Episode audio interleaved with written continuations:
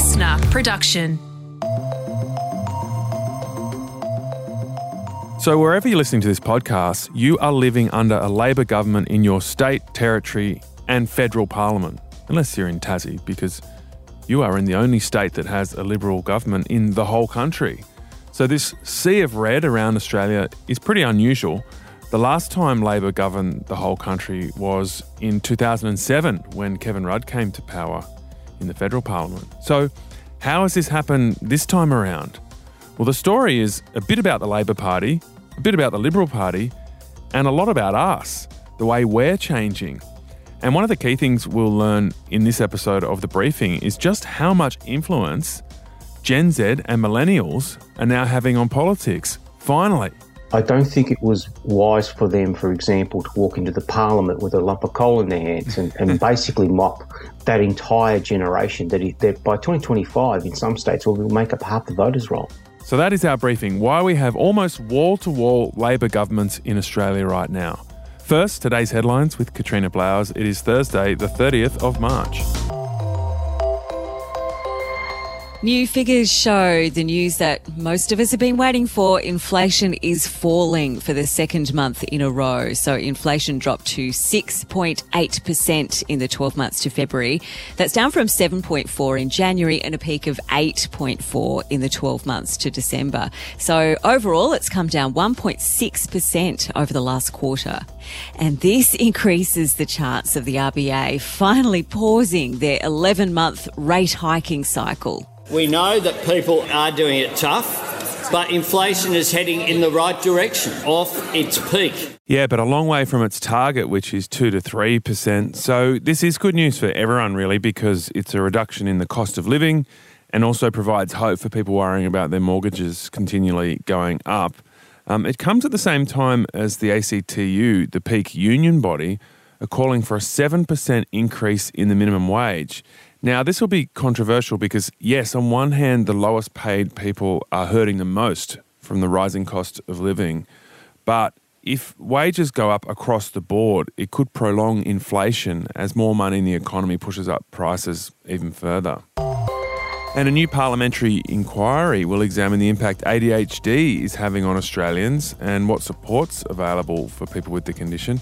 It's happening after the Senate backed a Greens proposal into the inquiry. Around 1 in 20 Aussies are estimated to have ADHD. Yeah, so this is a bit of a tricky one because Bill Shorten, of course, uh, he, he's been called upon for ages to expand the definition of who's eligible under the NDIS. He says, look, the NDIS already covers thousands of people who have ADHD. So to be eligible right now, you need to have a co-occurring condition such as autism. So that's how people with ADHD have found their way in, but you can't get cover if you just present with ADHD. Yeah, and it's a hugely expensive program, the NDIS, so they have to draw the line somewhere on who gets support and who doesn't. So this inquiry might really throw ADHD into the spotlight and start a big debate about whether it should be included on its own mm. or not. And by the way, we did an episode on um, women with ADHD and the rising level of diagnosis. Um, that was on February 15. If you want to go and check that out, it was really interesting. You know, out of all the episodes we've done, that is the one that people talk to me the most about. So that one really hit home with a lot of people. It's a fantastic episode if you haven't checked it out. Australian Olympian Peter Bol is calling for his drug investigation to be dropped after two independent labs have now cleared him of ever using the banned substance EPO. We always knew our innocence, and it just kind of indicates everything we kind of said all along. So let's take you back in time. Bol was provisionally banned after an A sample tested positive to EPO last October, but then his B sample tested negative. So his legal team has commissioned some independent testing and, and they say it was so independent that they didn't even know it was Peter Bol who, you know, they were looking at. And they've found no presence of any synthetic EPO. This wasn't even a close call.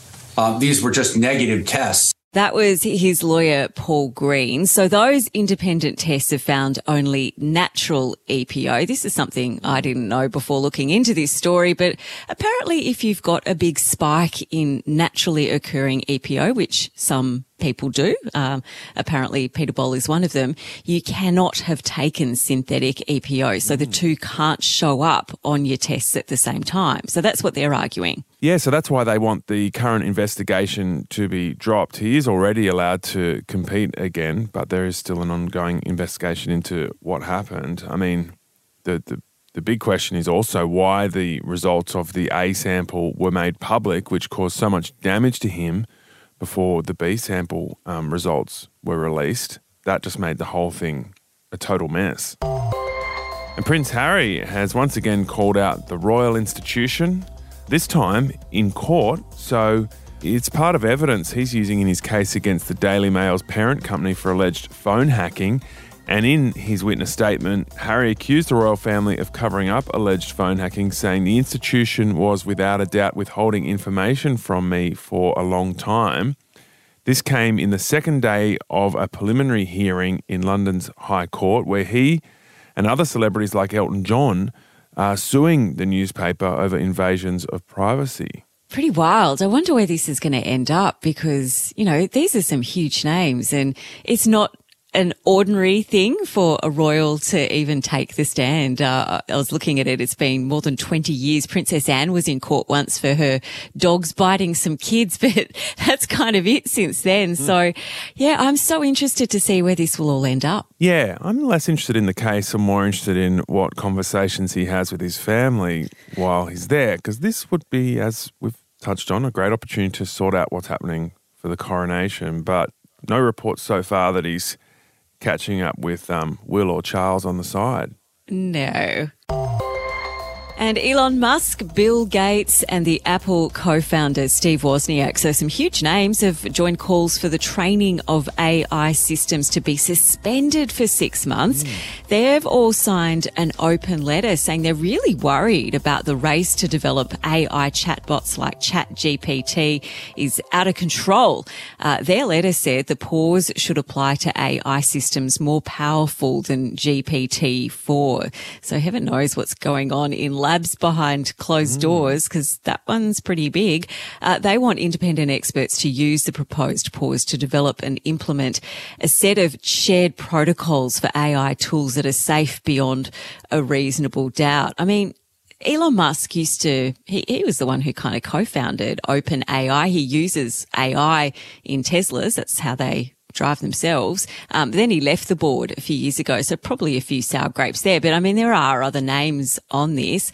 I think they're worried about things like we just don't know how capable some of these apps are until after the fact. Like with GPT-4, they didn't know until they released it that you could ask it to answer questions in a knowledgeable way um, or from the viewpoint of an expert and it gives you a completely different answer Look, I mean, these are these are some of the biggest innovators of our time: Elon Musk, Bill Gates, Steve Wozniak. So, my simple mind doesn't truly understand the risks posed by this technology, but these are people that have championed innovation for decades. For so, for them to be sounding the alarm is cause for alarm for me.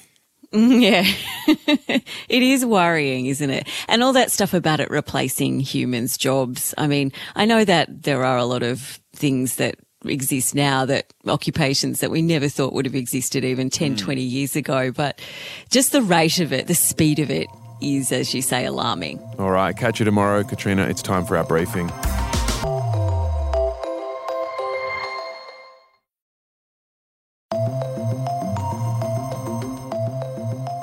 All right, now to our briefing on wall to wall Labor governments everywhere except Tassie. So we're speaking to a leading political researcher and strategist, Kosmos Samaras. Now, this guy gives really solid analysis on how attitudes and demographics are changing in the Australian electorate. He worked as a senior campaigner for the Labor Party in Victoria for 14 years, and that is a state where Labor have been dominant for almost 10 years. And he now runs his own political research and strategy consultancy called the Redbridge Group. Kosmos, thank you so much for joining us on the briefing. When you look at the political history books, how common is it that Australia has one party in power across federal and all or most of the state governments? I think in living memory, we've, we've, we've seen this once before, and it was at the time around Kevin Rudd was Prime Minister. Uh, however, back then, baby boomers and older Australians made up about 60% of the voters roll. And, you know, if we then go back to 10 years before that, at the turn of the century, they were still very dominant, even more so. So what I'm suggesting there is that they have a tendency of swinging from one party to the next, depending on the, on the actual circumstances and, and the state of politics in the country. What is going on right now is, a, in my opinion, a far more permanent uh, pattern. Doesn't necessarily mean it will stay red. Now, I expect, for example, the LNP to possibly win the state election in Queensland next year. However, it is driven by, in my opinion, three major uh, currents. The, the, the, emergence of millennials and Gen Z as a voter constituency. Okay. The massive growth of migration in the last 20 years. And also the massive growth of what I will define as Labor's and to a lesser extent Greens working class base. Health workers, service personnel, people working in those type of industries that do require tertiary qualification, but uh, um, don't pay all that great.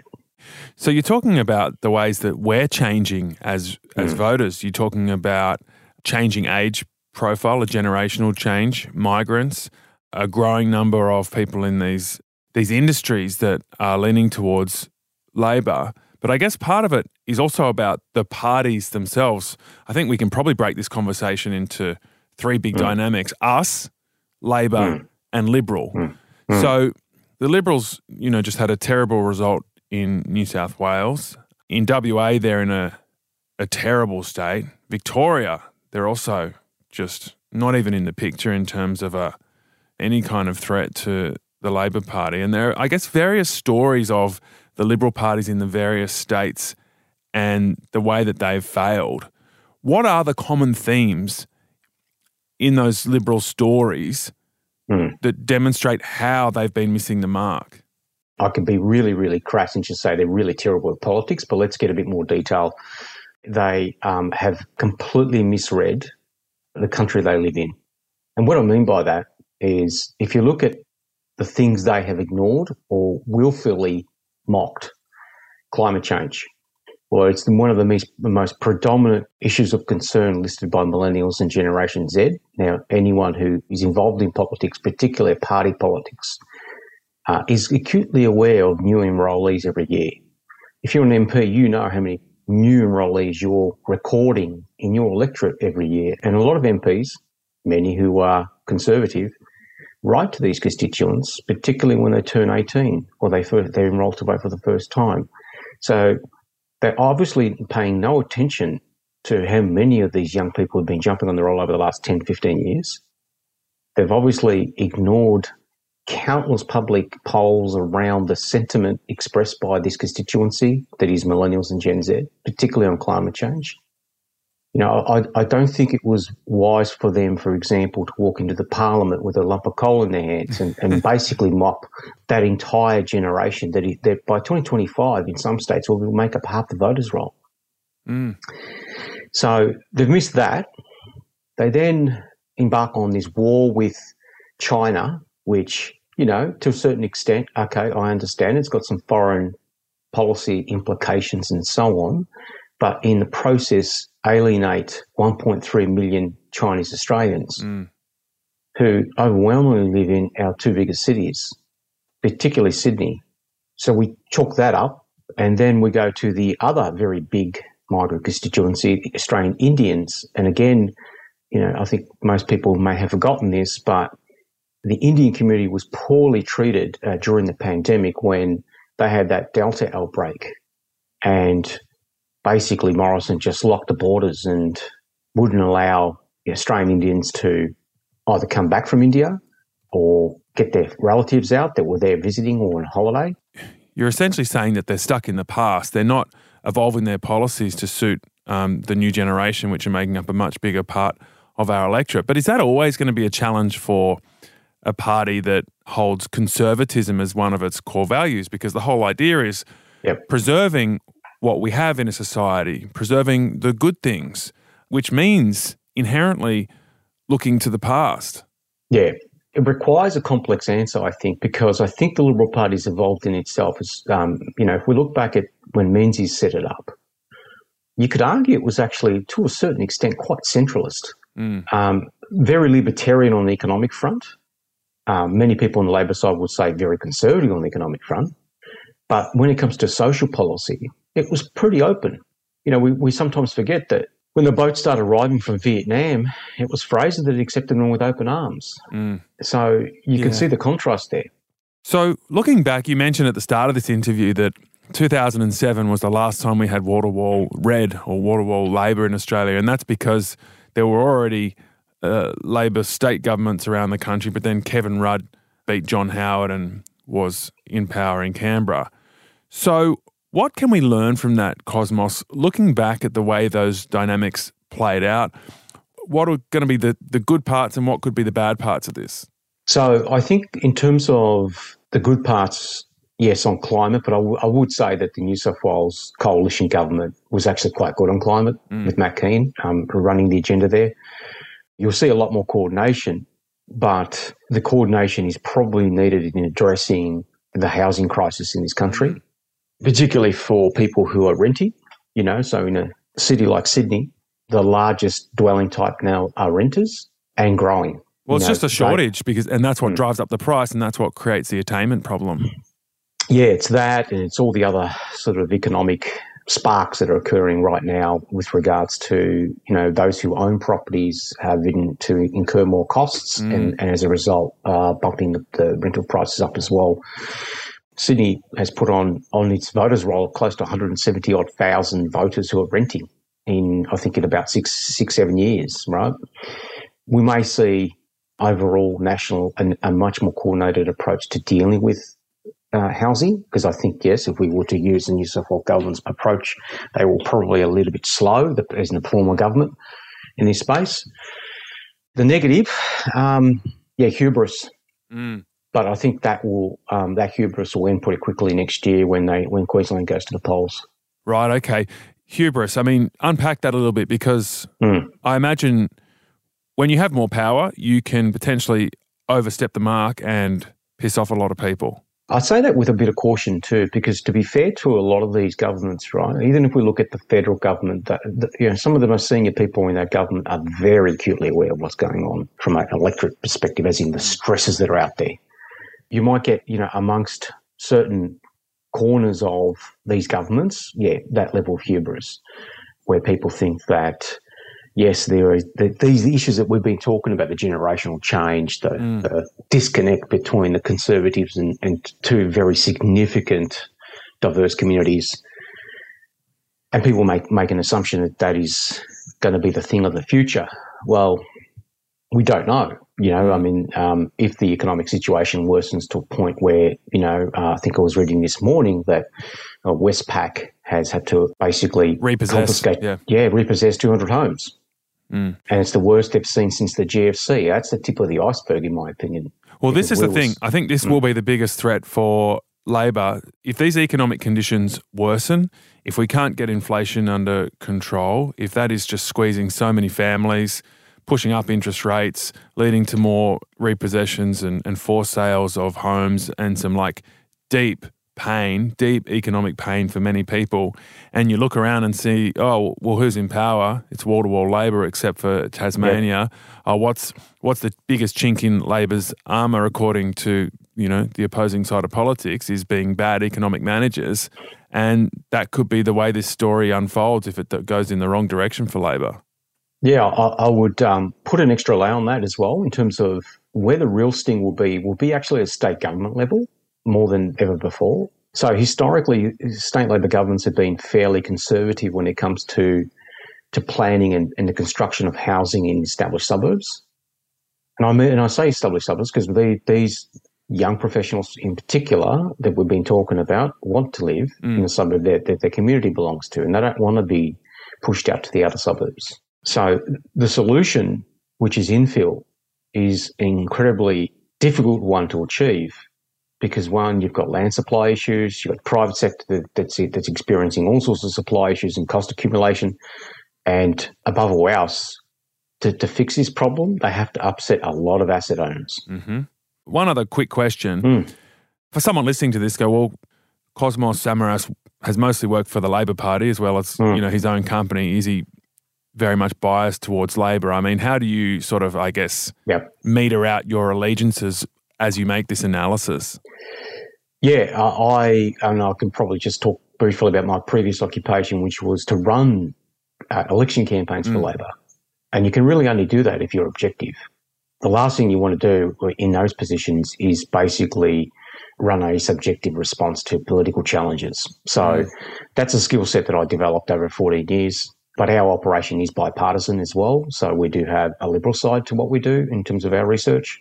Mm-hmm. Uh, so we try to keep our eyes open as much as we can, you know. And I, you know, as I think in, in this interview, acknowledge some of the, mm. I'd say, positive attributes of the New South Wales liberal liberal government, mm. which, by the way, was they need not to walk away from that because that is still a model that works.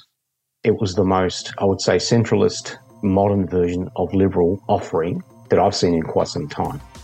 That was political researcher and strategist Kosmos Samaras. So interesting to hear him talk about the rise of the millennial voter. Obviously, I'm part of that demographic at the older end of the millennial generation.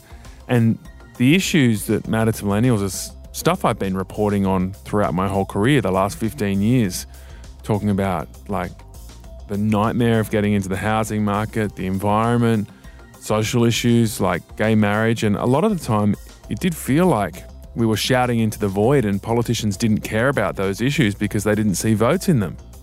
And that seems to have caught up with the Liberal Party because millennials are now all grown up, making up a much bigger and more powerful part of the electorate. Clearly, too big to ignore.